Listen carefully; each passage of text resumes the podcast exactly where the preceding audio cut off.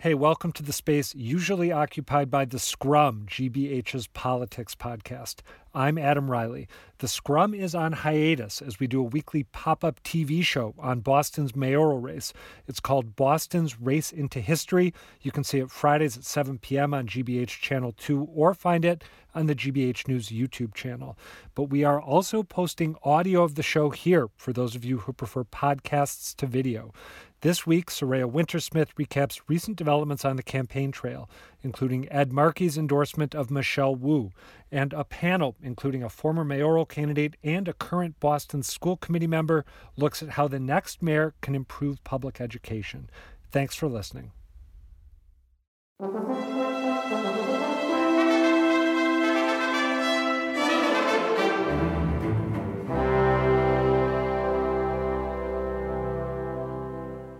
Tonight on Boston's Race into History, despite being a city known globally for its institutions of education, as most who live here know well, not all Boston education is created equal. Shortly before the preliminary election last month, voters said schools or education was the number one issue that affected their vote for mayor and with heated arguments about charter schools, unions, universal preschool funding formulas, public versus private, and haves versus have nots.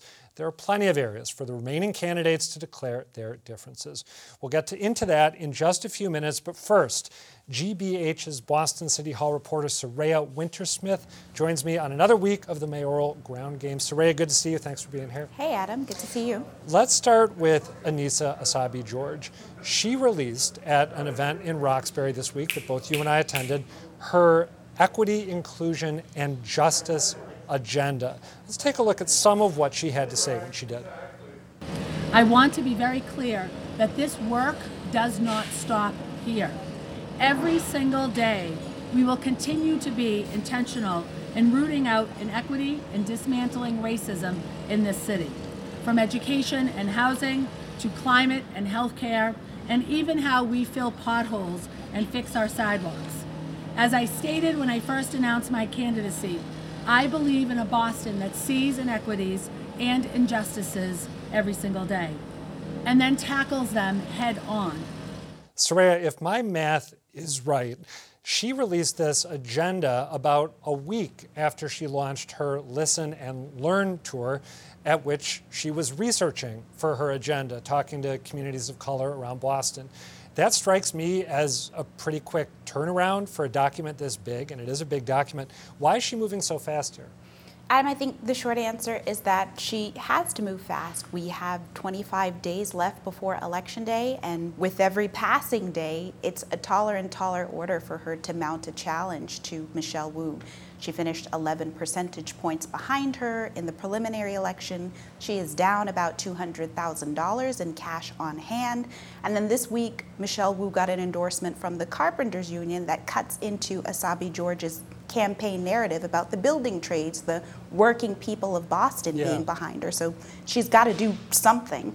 I think politically, this sort of answers questions about her progressive bona fides. Remember, two weeks ago, folks were concerned about her supporting Super PAC having connections to a GOP donor and connections to a GOP financial consulting firm. So I think it's going to help her with those questions a little bit. And in terms of the turnaround, her and her team will tell you that she's been doing the work of trying to figure out how to embed equity into all of city government since before the Listen and Learn tour. So we have to let voters make of that what they will. Fair enough.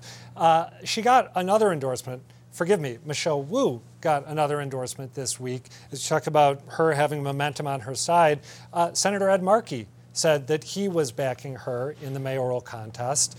Let's take a look at a call to arms or a call to action that he gave his supporters when he announced that he was going to be backing Wu.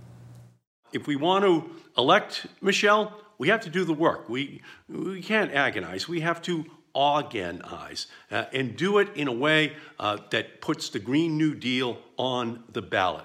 So if you want to join us, join Michelle and me and the Markeyverse and the Wooniverse. We're going to work hard to make sure that we implement a Green New Deal. I love the use of Markeyverse and Wooniverse. I really love the classic Markian twist of agonize and organize. Uh, when he does that with crowds, by the way, people go crazy. They love it. Uh, he went on in that video to, to make a couple serious points. He said he was going to be uh, working at a phone bank for Wu after endorsing, and he also urged college students who might be watching the video to go out and get registered as soon as possible. Uh, Annissa Essaibi George, Saraya Wintersmith, as you point out, uh, pointed out in a piece you did for GBH News, she backed Markey when he was trying to fend off a challenge from then Congressman Joe Kennedy III. Michelle Wu did not. She sat that race out. Uh, why did Markey back Wu here, do you think? It is a glaring political slight, uh, political observers will tell you. I think in this case, it's a testament to the Markeyverse and the Wooniverse that he made sure to call out in that video. I think if you were to make a Venn diagram of his supporters and Michelle Wu's supporters, there's a good bit of overlap, even though there may be some Markey people who are bitter about Michelle's sitting out.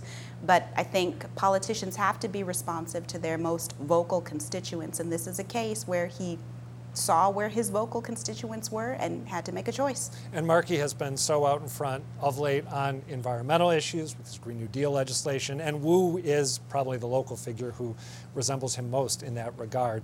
Wu also uh, got the nod from Wakanda 2, this effort led by former state senator Dianne Wilkerson to unite Boston voters behind to unite Boston black voters behind one particular candidate in order to maximize their political power. I wasn't surprised by this because Wakanda 2 had been with Kim Janey in the prelim, and now Janey has backed Wu, and a lot of her supporters are also backing Wu. If it wasn't a surprising endorsement, do you think it's a significant one for Wu? I think this one is a hard one to assess just because there are so many elected officials and groups purporting to speak for or suggest where black voters should go in the next election. Wakanda 2 was stood up specifically for this round of voting this year. But I don't know that if we went to 15 different black voters in 15 different sections of Boston that we would get an answer about who they trust and who they have confidence in in terms of political opinion. Before I let you go, you are doing a weekly newsletter wrapping up big events on the mayoral campaign trail. How can people subscribe to that? Yes, please do sign up for that newsletter. Go to wgbh.org slash news slash newsletters slash politics. So easy. Saraya Wintersmith, good to talk to you. Hey, See happy to do week. it. Bye bye. A year and a half ago, just as COVID was transitioning from a faraway threat into a clear and present danger, the state of Massachusetts released a damning review of Boston's public schools. Among the findings, access to high quality teaching is not assured. Improvement in academic outcomes is largely stalled. Many schools have major deficiencies in their facilities, and this across the district, significant racial and economic disparities persist. Basically, the report said Boston is operating a two tiered system, with some students thriving in good elementary schools and the city's storied exam schools, as others struggle to simply acquire basic skills and graduate. Another recent report from the Boston Foundation detailed the consequences of those shortcomings. Boston's population has increased in recent decades, but the BPS student population has dropped. Families with money tend to leave before their kids hit kindergarten, and black families that stay often choose charter schools for their kids. As a result, the BPS system is, quote, dramatically less racially and socioeconomically integrated than it used to be. In other words, it is more segregated, with an especially high share of students who are Latino and lower income. As that Boston Foundation report noted, there are national trends at play here. Boston is not the only city with a vanishing middle class or an influx of new residents who frequently don't have kids. Still, both of Boston's mayoral candidates say the city can take concrete, meaningful steps to create a system that works well for everyone instead of a fortunate few.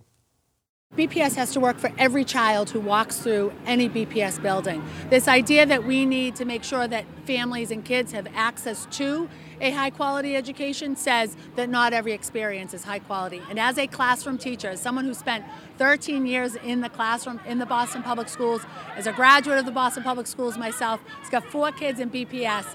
For me, it is about making sure that every experience for every child is a high quality experience. This is deeply personal to me I am a mom in the Boston Public School system. My kids are in first grade and K1, and this is my second round of being a BPS mom as I had raised my sister as her legal guardian through middle school and high school. So after more than a decade of being on the family and guardian and parent side, I know not just how big and bold we need to be aiming for policies and changes to the underlying structures within our system, but how the day-to-day details really affect your experience, the, the emotions, the feeling, how you can get out the door for families. But how much can the next mayor really hope to accomplish? And how can she get stakeholders who might be inclined to resist change to embrace it? Joining me to talk it through are Ruby Reyes, director of the Boston Education Justice Alliance, John Connolly, a 2013 mayoral finalist and co founder of School Facts Boston, and Xyra Mercer, the current student representative on the Boston School Committee. Thank you all for being here. Xyra, I want to start with you. I know from a conversation you and I had a couple days ago that that long list of negatives that I chronicled a moment ago doesn't necessarily square with your experience in BPS.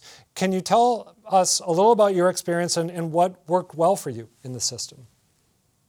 So, um, previously, I attended a charter school from grades K all the way to six. And that one within itself was a completely different, and opposite experience than the BPS system. When I came to BPS system, they're a little bit more lenient with behaviors, not in a bad way, but in a good way. They give you chances instead of the automatic, hey, you're out, automatic suspension, automatic written up. They kind of gave you the sit down talk, hey, this is what you should do next time instead of doing reacting this way. It was more, I guess, homely and more welcoming.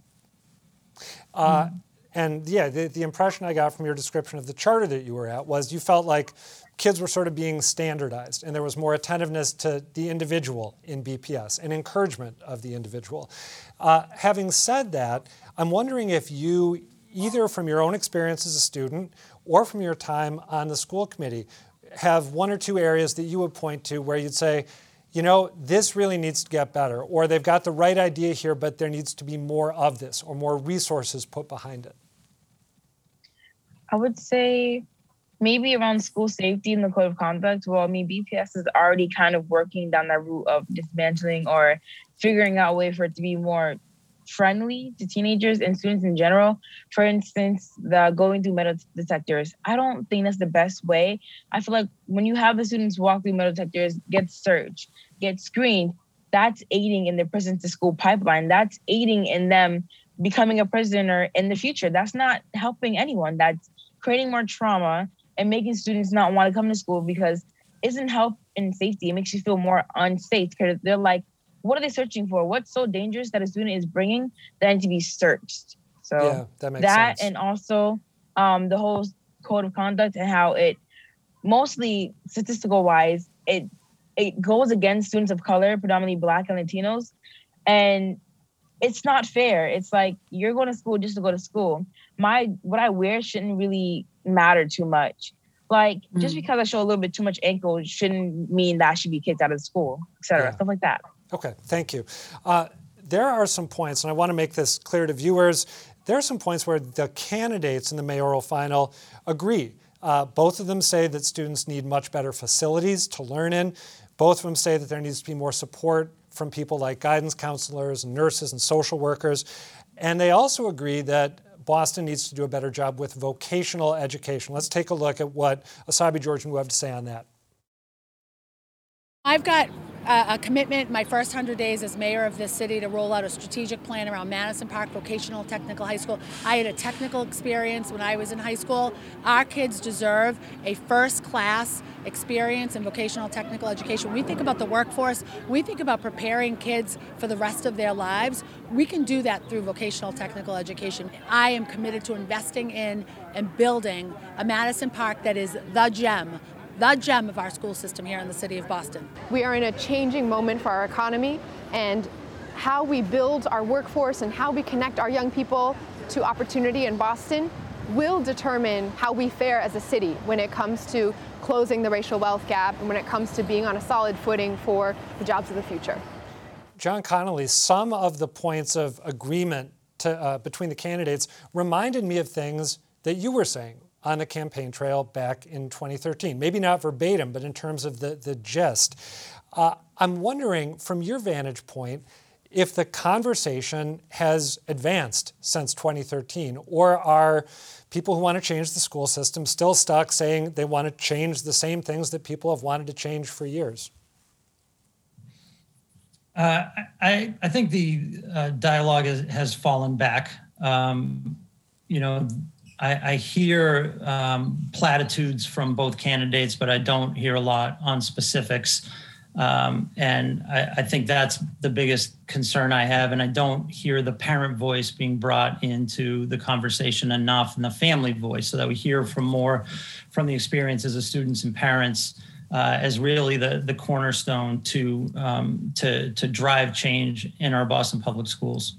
Uh, my guess is that if either of the candidates tunes in, that they'd object and say, "Hey, wait a minute, I'm a I'm a BPS parent," and also I think I should say for the record, you were a Andrea Campbell supporter, correct, in the prelim. I was, yeah. Okay, I just, was. just wanted um, to put that out there. Um, yep. I, I may uh, be asking a question that you've anticipated the answer to in, in uh, your first response, but from your vantage point as someone who was a city councilor who led the education committee, ran for mayor, and nearly won with a focus on education, and has done advocacy work since then, what is the biggest impediment to the kind of change that you believe the system needs? Well, I think it's the working culture inside um, the central office. I think that's where it has to start. We need to create a system where uh, we empower schools at the school site level, and the central office views its job as to be in service of the schools and that we build school communities with strong parent voice, strong family voice, strong student voice, uh, and a collaborative approach between principals and teachers. But that's not how the system works right now. It's a it's a top down system where the central office is out of touch with what's going on uh, you know, in the individual schools. And I would say, like, there are success stories in BPS. We heard one to open this uh, segment. BPS does uh, some good things. There are schools that do a good job, but the biggest thing that you're trying to tackle here is how do we create a system of schools that work um, for everyone? And we don't, and, and that is far from the case presently. Ruby Reyes, uh, one big point of difference between the two mayoral finalists is where they stand on reforming the school committee. Uh, there's been a home rule petition filed by a couple Boston City councilors that would make it an elected body, no longer a, a mayorally appointed body. There's a non binding ballot question that Bostonians are going to be voting on, but whether they think that's a good idea. Uh, Michelle Wu has said she likes the idea of a majority elected body, but with some appointed slots reserved so that people with certain areas of expertise are part of the policymaking discussion. Annissa Essaibi George has said that she would reform the school committee so that it is partially appointed by the mayor and partially appointed by members of the city council. You, I know, are a proponent of a fully elected school committee. From your vantage point, how would shifting to that mode of governance improve conditions for students in BPS? Um, I think it would give a lot more opportunity for the democratic process to be fostered in the Boston Public Schools. Um, we have on this call our only elected school committee member, um, Xyra She's elected through the Boston School. Um, uh, I'm sorry, through BSAC. Um, Student Advisory Committee. And, right, and they're not allowed to vote. The the BSAC representative is not allowed a, a formal vote. And so you see usually when you go to school committee meetings where um, the breadth and analysis and and um, an experience of our of our young people and parents and educators um, is usually shared in school committee testimony. That that's like one of the very few places where we're able to actually have a voice and provide input. And so I, I feel like that needs to change. Um, our current system is one where the, the only people who vote are appointed by the mayor.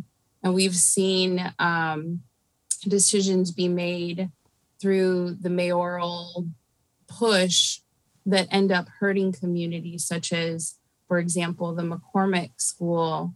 Um, their their green fields were given away to the, the Boys and Girls Club of Dorchester. Yeah, even though and the school so, wanted to keep it. the school wanted to keep it, the community wanted to keep it. Um, families came out in droves to school committee, begged for their green fields to stay in place. Um, we had COVID where we were talking about the importance of green space and being outside. Um, and clearly, it was a political decision to give their green space away to the Boys and Girls Club. Um, so and it was only passed by three members. Yeah. So it sounds like you're saying that if the school committee were, in fact, democratically elected, that sort of thing would be less likely to happen, right? People be more attuned right. to. Okay. Um, I want to. And stay- we'd also have more levers of communication and more levers of decision making for families and students. Uh, Xyra, I would love to get your take on a big debate which, as you know better than me, has roiled the school committee and the education community in Boston over the course of the past year. Uh, the debate over changing the way Boston's exam schools work. Tell me if I've got this right. My understanding is that now the new system uh, that is going to be implemented soon will divide all the students who want to go to the exam schools into socioeconomic tiers based on where they live. It'll allocate a certain number of spots for students from different socioeconomic tiers. Uh, and then those spots will be distributed uh, in a fairer way. That's the idea, with grades counting for more than test scores, the test scores that used to be kind of the end all and be all. As a student in BPS and someone who was part of these discussions, do you think that the shift with the exam schools is important for the system as a whole? I believe it is because the tests themselves are not fair. For schools like BLA and BLS, they have enough money to prepare for these tests, right? If they want to. But if someone was coming from another school that's, let's for instance, the McCormick that doesn't have that much money, they're less likely to have the tools and the opportunities to study enough of the test to even pass. When I took the test, I was confused out of my mind. The first time I was like, what even is this? I go to a school in Cambridge. It's like I was just I was confused. I'm like, I've never even seen or heard of these things. And I thought I did I thought I did good, but I was like, it's the best I could do. The second time around, I am enrolled in a BPS school. I'm thinking, okay, I'm gonna do better because it's a BPS test. I'm in a BPS school. Took it again. It was like, I don't know, it felt worse. It made me feel dumb. I know I'm not dumb. Like I made good grades. And it's like, if I make all these good grades with my effort into school, why am I not passing and getting into this school? It, it just makes you feel, it just doesn't make you feel good. I want to uh, highlight a point of, a couple points of contrast between the two mayoral finalists, and then we'll come back to you and uh, uh, John and Ruby. When I asked each of them, what sets you apart from your opponent on the issue of education, here is what they both had to say. Our school's plan has been described as the boldest vision for what's possible and in some ways has been met with skepticism because we in Boston have been told for year after year that this is all we're going to get, that it's not possible to actually see change, that we have to tolerate a very delicate balancing act for families to try to figure out how to navigate this system. Every child in our city deserves access to this mecca of education that we are sitting in. And Annissa Essaibi George took a different tack, which will be familiar to anyone who's been watching this race. First and foremost, I'm a former classroom teacher. I spent 13 years teaching in the Boston Public Schools. I'm a graduate of the Boston Public Schools. You know, I got my, you know, my my uh, political interest in especially municipal government started as a student at Boston Technical High School, which is now the O'Brien. I was a member of my student council. I was a member of the Boston Student Advisory Council. Is where I realized um, very significantly how important municipal government is. All right, I want to do a rapid fire round here, going to Ruby and then John and then Xyra. We've got about two minutes between the three of you. Ruby, uh, for either of these women, whoever wins in November, if they came to you and said in the first 100 days, what's the most important thing I can do to get BPS on the right track, what would you say? I would say using the racial equity tool on all policy decision makings and focusing on literacy. And the racial equity tool, tell me if I'm right here, it's supposed to identify how a specific decision might affect matters of racial equity, but frequently it doesn't get used as plans are made. Is that right? Okay. Yes. John Connolly, how about you? Uh, I I would like to see them uh, take Madison Park and follow John Barros's idea, and I think this is the issue that is um, the the problem with what we're hearing right now is they speak in platitudes, they never talk about how. And if you want to change the Boston Public Schools, you have to make tough decisions, and you have to spend political capital, which politicians you know, typically aren't successful when they do that, but you've got to spend political capital, make tough decisions, and you're going to have battles on your hands. The how matters. John Barros probably gave us the most courageous idea in the race when he talked about taking Madison Park out of BPS uh, to break uh, free of all the administrative entanglement and give the kids of Boston the world class voc tech school that they deserve. All right, Xyra, you get the last word here about 35 seconds. What would your counsel be to whoever wins in November for their first 100 days? I would say make BPS more equitable and fun for students. That's it. And also more student led and have student voices be the forefront of their education. Uh, student voices being the forefront in 15 seconds. How do you do that? Talking to students, easy. Google surveys, calling, emailing, texting, anything. We're always ready to talk about any issue. All right. Xyra Mercer, Ruby Reyes, and John Connolly, thank you all for being here to unpack this. Before we go, on last week's show, one of our panelists suggested that Narcan, the drug used to reverse opioid overdoses, could become less effective or even cause damage when used repeatedly. We have examined that claim and found no evidence that's the case. That's going to do it for tonight, but do come back next week. We'll continue to explore the biggest issues of the mayoral race, focusing on one of the biggest areas of difference between the two candidates, their visions of what policing in the city should look like moving forward. We'll dig into their differing proposals and the biggest divides between them next Friday at 7 here on GBH2 and online at gbhnews.org. For now, thank you for watching and good night.